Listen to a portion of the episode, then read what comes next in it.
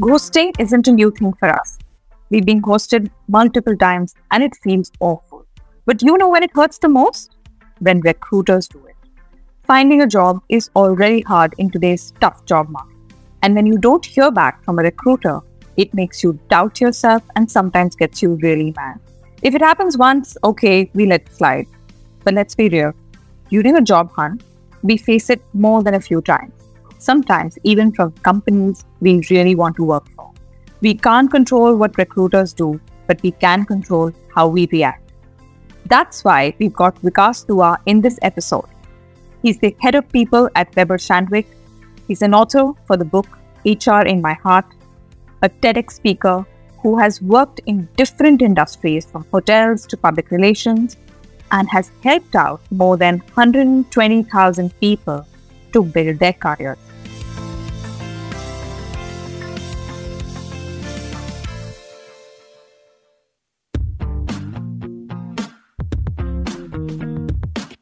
From transitioning dilemmas like quitting or switching your job to the dreaded career breaks. From make or break situations like negotiating CTCs or handling feedback between peers. To people related complexities like handling a difficult manager or a toxic work environment. Workwise, we cover it all. Hi, welcome to Workwise with Naukri, a show to help you work better and accelerate your career.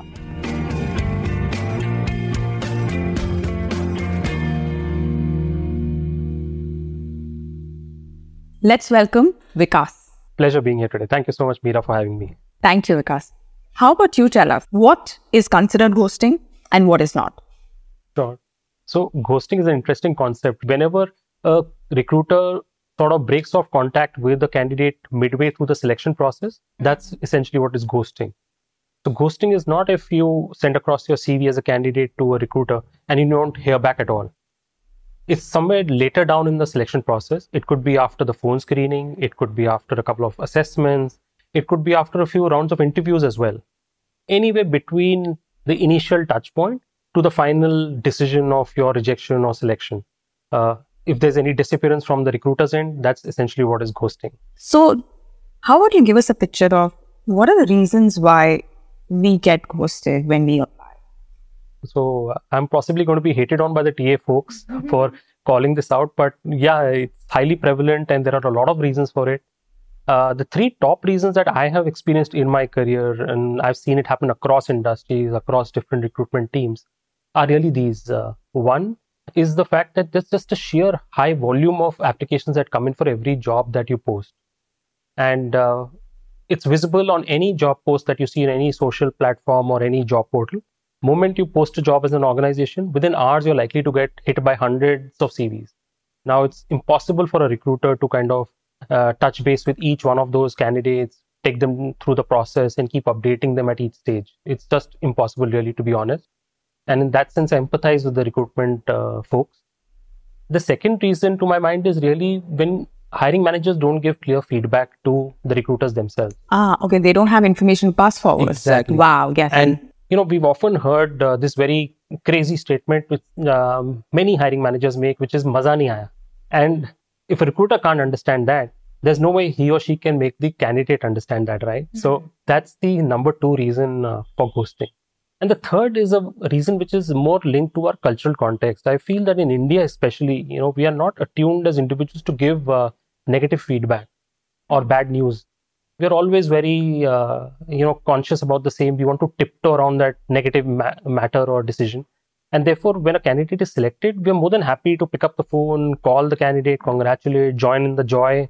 But uh, god forbid if a candidate is rejected then we want to kind of shy away and uh, stay out of that conversation. So that's third big reason in, in my mind. And in fact one of the things one could actually do is also uh, reduce the number of uh, you know options that you're applying for opportunities applying for. Because again you're sort of attracting i would say in a sense uh, more pain more ghosting by just shooting your cv in the dark. So help me understand this. I understand we're working with professional organizations uh, engine mncs now every organization will have their protocols certain processes in place. I understand that they say we don't have the time to get back to them But are they missing an essential step that was a part of the protocol in the organization? Was it a part of their process and they're missing it? Doesn't it come under the scanner in just internally within organizations that, hey, this is a human element. How can you miss this? Why would you keep somebody hanging? Sure, a great question, Meera. In fact, yes, you're right. It's part of every standard SOP for recruitment. And uh, essentially, ideally, in an ideal world, every recruiter should be closing that loop. Unfortunately, again, comes down to the same point which I brought in earlier, which is the sheer volume of transactions involved. And unless you have a very strong automated system to take care of this, right. where uh, the manager's feedback is being captured on a system, and that system is kind of uh, pushing that out forward to the candidate uh, automatically. Uh, there's just no way you can crack this because again, uh, let's understand one thing. Uh, whenever a conversation is happening, and most of these recruitment conversations will happen telephonically or via uh, video conferencing tools. It's difficult to kind of note what has happened, how many of these conversations have happened, happened, and keep a track record of them. So unless there's a very high degree of automation, this problem ain't going away soon. Right. What is your advice for those who um, are facing this experience of being ghosted not once but twice, but three, four times? What is your recommendation for them? What is the key message they're missing? So, so Meera, I think the only way to kind of uh, curtail this, I don't know if one can stop it uh, 100%, but at least as a candidate, what I would advise someone to do is to reach out proactively when you establish contact with the recruiter and ask uh, direct questions in terms of uh, you know how long the process is likely to take uh, how and when uh, the candidate can expect feedback in what form and if uh, the candidate can also uh, you know ask the recruiter whether he or she can reach out and in what format would that be preferred. So what ends up happening is that somewhere you're by asking the recruiter getting the recruitment to recruiter to commit to a timeline you're kind of also giving them a boundary which they somewhere also psychologically need to uh, you know kind of uh, adhere to rather than just a loose ended uh, we'll get back to you kind of uh, statement. So that's the only way you can try and put some additional pressure if you will mm-hmm. onto the recruiter to kind of ensure that uh, you know you're kept apprised about uh, the various stages of the recruitment process and how it's turning out mm-hmm. i like what you're saying be upfront in your expectation correct so this reminds me of one of my friends and I overheard him speak to one of the recruiters saying, Hey, thank you for reaching out. And um, I understand this is our first conversation. So I just wanted to let you know that I'm speaking with two other people. And um, I will want to actively keep you posted about if something comes up and I might sign up. I'll keep you posted about the flow. Similarly, could you let me know where I fit into the pipeline and what are the chances of me getting in? Um, that open communication allows both of us to just make sure we're not wasting anyone's time. This seemed to be like now I realize it's probably scripted in his head because he's so used to saying it. And I sensed that he was speaking from a space of no pressure. So, uh, Meera, I think in this particular case, one thing really stands out is I think the maturity level of uh, your friend, the candidate in this scenario. Uh, 90% of the time, however, that's not really the case because most uh, job hunters are kind of applying and looking for jobs from a position of insecurity, of have they have a pressure which is at the back of their heads, which is making them very so-called desperate for the job mm-hmm. and therefore it's a slightly elevated plane which is very difficult to reach so vikas when you're speaking to me i completely hear the side of the recruiters and what they're going through and because of the reasons which they're unable to get back to people professionally saying hey you know this doesn't fit us or hey, we haven't reached a decision yet for whatever reason let's look at the other side is people seeking employment continue to experience ghosting. And let's consider they're doing quite a few things right. They are applying to the right places. They filtered it out well. They're doing at least six out of 10 things they're doing right. And yet they experience a ghosting. What do you think if this continues to happen will be an impact on them, on how industries work? What's your view? Probably, I think uh, it's definitely not a positive uh, outcome uh, of the recruitment process about what is essentially, you know, uh, in a sense, a corporate marriage. But uh, the fact is that over time, what ends up happening is that somewhere candidates can get uh, mentally, uh, you know, I would say hurt as well because there is a feeling of being undervalued, of not being respected, not being worthy enough, of being even told what went wrong. And that's something that I think every company official should take great care or pains to avoid happening uh, after all, a job interview process uh, is a very high anxiety process for most candidates. There's a lot of work that happens putting together an application, then preparing for interviews, you know, making sure that everything is perfect, all the boxes are ticked and so on. So not to get to know about the outcome at the end of it, mm, even if uh, it hasn't gone well, it just feels disheartening, right? So I think from a candidate's perspective, what they really need to is to, you know, treat it as a professional gap in a sense, uh, execution gap from the end of the organization. Not take it personally because it's never personal. It's always about, like I shared a few reasons for the scenario happening, is always due to some procedural lapses or technical challenges faced at the end of the right. recruitment team. Right. So as long as you can in- mentally convince yourself that hey, it's not personal, I think you can be in a space where you start looking at and moving forward. Now that begs the next question as to what do I improve because what did I do wrong? Trying to really get into uh, again analyzing what is the job description, how many uh, pointers on your CV map to it, uh, how did you frame your questions, how did that interview go, what was the sense in the room. You just try and you know assimilate all of that together into one big coherent whole and try and figure out okay maybe this was an opportunity area and next time i'll try and not do the same or i'll try and improve it in this manner uh, and also maybe like we discussed maybe take guidance of few folks who know us at a deeper level and see uh, what could be potential uh, red flags or opportunity areas for us. If we work in this kind of structured way i think uh, it's a opportunity for candidates to look ahead and move on to the next uh, uh, because there's something out there like i said. Right right. Absolutely. So let's work through some scenarios and I'd like to hear your, your response on how to handle these scenarios. Um, we've had one conversation with the recruiter. Let's consider the recruiter reached out and there's no interview as yet. The recruiter shared the requirement and said, okay, let me set up an interview for you. No timeline given. And now they haven't heard back in a week. What do we do there? So I firmly believe that I somewhere the uh, email communication mode is probably preferred in such scenarios. It's professional. It keeps it, uh, you know, uh, procedural also in a sense.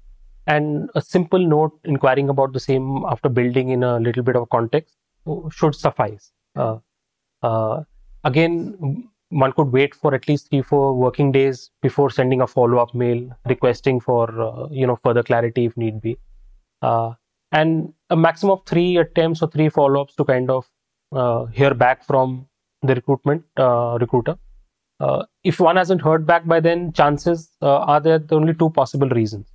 One is that candidate is not being selected, one has not been selected, or the second is that the role's gone to gone into a limbo and it's hibernating for some time. There's no clarity within the organization in terms of how it's likely to uh, pan out, at least in the near future. Right. So recruiter doesn't have anything to really share and come back to the candidate. Right. So maximum of three attempts with a gap of at least three to four working days in between, preferably via email. Now, uh, in the rare case that you want to maybe WhatsApp because the recruiter did call you, so you have the number. Again, a very formal sounding message with a clear, uh, you know, uh, context and with even my uh, statement to the effect, "I'm sorry to bother you here, but you know, you had said uh, I could hear back from you in a week, and I still haven't." Could be in order, right?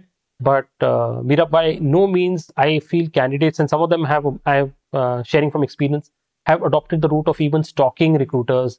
Uh, so they will uh, wow. push out messages on WhatsApp, they will write emails, they'll also go on to their LinkedIn profiles and drop in notes. Uh, the recruiter is seeing each one of these. If there was something to revert, he or she would have. So there's no point uh, stalking or you know unduly uh, flooding bombarding. the bombarding them with uh, yes. messages because uh, that's only going to look very unprofessional. Okay, this scenario makes sense to me. Now, let's look at the scenario where you've had a good interview, you've connected well with the hiring manager, or whoever was interviewing, and now you haven't heard from them. It's been a week, uh, 10 days. How should they manage that? Who should they be communicating with? So, again, ideally, the point of contact should be the recruiter for sure. And again, in this case of simple email to the effect that I was very keen to take up this role and I was very excited about it. Right. Uh, the conversation was very great as well, and I was made to understand that I'll get to hear in about a week's time. Uh, since I haven't heard from you, uh, I just thought I'll drop in a note and request you to kind of update me if you, if you have some updates at your end. And uh, I'm sorry to trouble you. Uh, just leaving my coordinates here in case you have an update and you want to get back to me. Uh, I'd be looking forward to hear from you and leave it there. I mean, at best, at least you know, at the back of the recruiter's mind, he or she will have that email reference to pick up quickly in case things move on that position again. So as a added follow-up just in case you feel the need there's no harm you know uh, dropping in a note to the hiring manager on linkedin okay. or if you do have a connection uh, on that platform uh, that would work well also i would feel if you've after the interview you've gone and dropped in a thank you note or a, uh, it was a pleasure meeting you uh, so uh, because then always there's a context to the conversation that's building up. Absolutely. So, not wait for a week to give that thank you. Finish the interview within 24 hours, send the thank you note if you have had the chance to connect with the hiring manager or whoever is interviewing. Yeah. And then use that as a connection point to message again if you haven't heard back from them. Correct. Right. So, I really like how you're given the freedom to uh, reach out to or through any professional social media platform uh, to reach out and uh, exchange messages if necessary. Sure. Um, but keeping it professional. Always. So tell me from your experience, and I'm sure you've experienced it. Don't get me started. the question is that what is the worst kind of follow-ups you have seen happen, which you highly advise people not to even do mistaken? In your view, what is it that people must completely abstain from? Exactly what you shared. And i think on top of it i think what is more disconcerting for me sometimes and i've seen this happen to some of the lady recruiters in my teams is when uh, you know especially male recruiters will drop in a note saying uh, beautiful profile pic. Mm. and uh, any update on my interview? Oh. So now that is a, a huge huge huge red flag. that flag. really sounds like stalking now. Exactly. Yeah I get so uh, i think at the end of the day, the recruiter candidate relationship is professional. It needs to be kept that way. Uh, candidates need to also understand that there are boundaries. And uh, yes, while it may not be a perfect uh, uh process uh, every time, uh, it needs to be respected for what it's worth. So, so that boundaries understanding is very key, and you know, adhering to them. Got it. Got it. That's that's very useful. Because I want to take this moment to acknowledge you for the amount of wisdom that you've shared. And I'll tell you from experience, I get a chance to coach many individuals who are applying for opportunities. I work with them for storytelling on their interviews. Uh, yet a concern that just keeps looming in their background is, hey, I haven't heard from that recruiter. I haven't heard from that hiring manager. Um, they haven't responded to my messages. This conversation that we've had is now going to be bookmarked. And I'm going to share this with them. It's like, hey, listen to the expert, get a different dimension, understand a different way of looking at the situation and consider that you would have done the necessary things or consider that there are certain other actions to take. It has been so much of wisdom coming all together. Thank you for being with us on this show today. Thank you very much.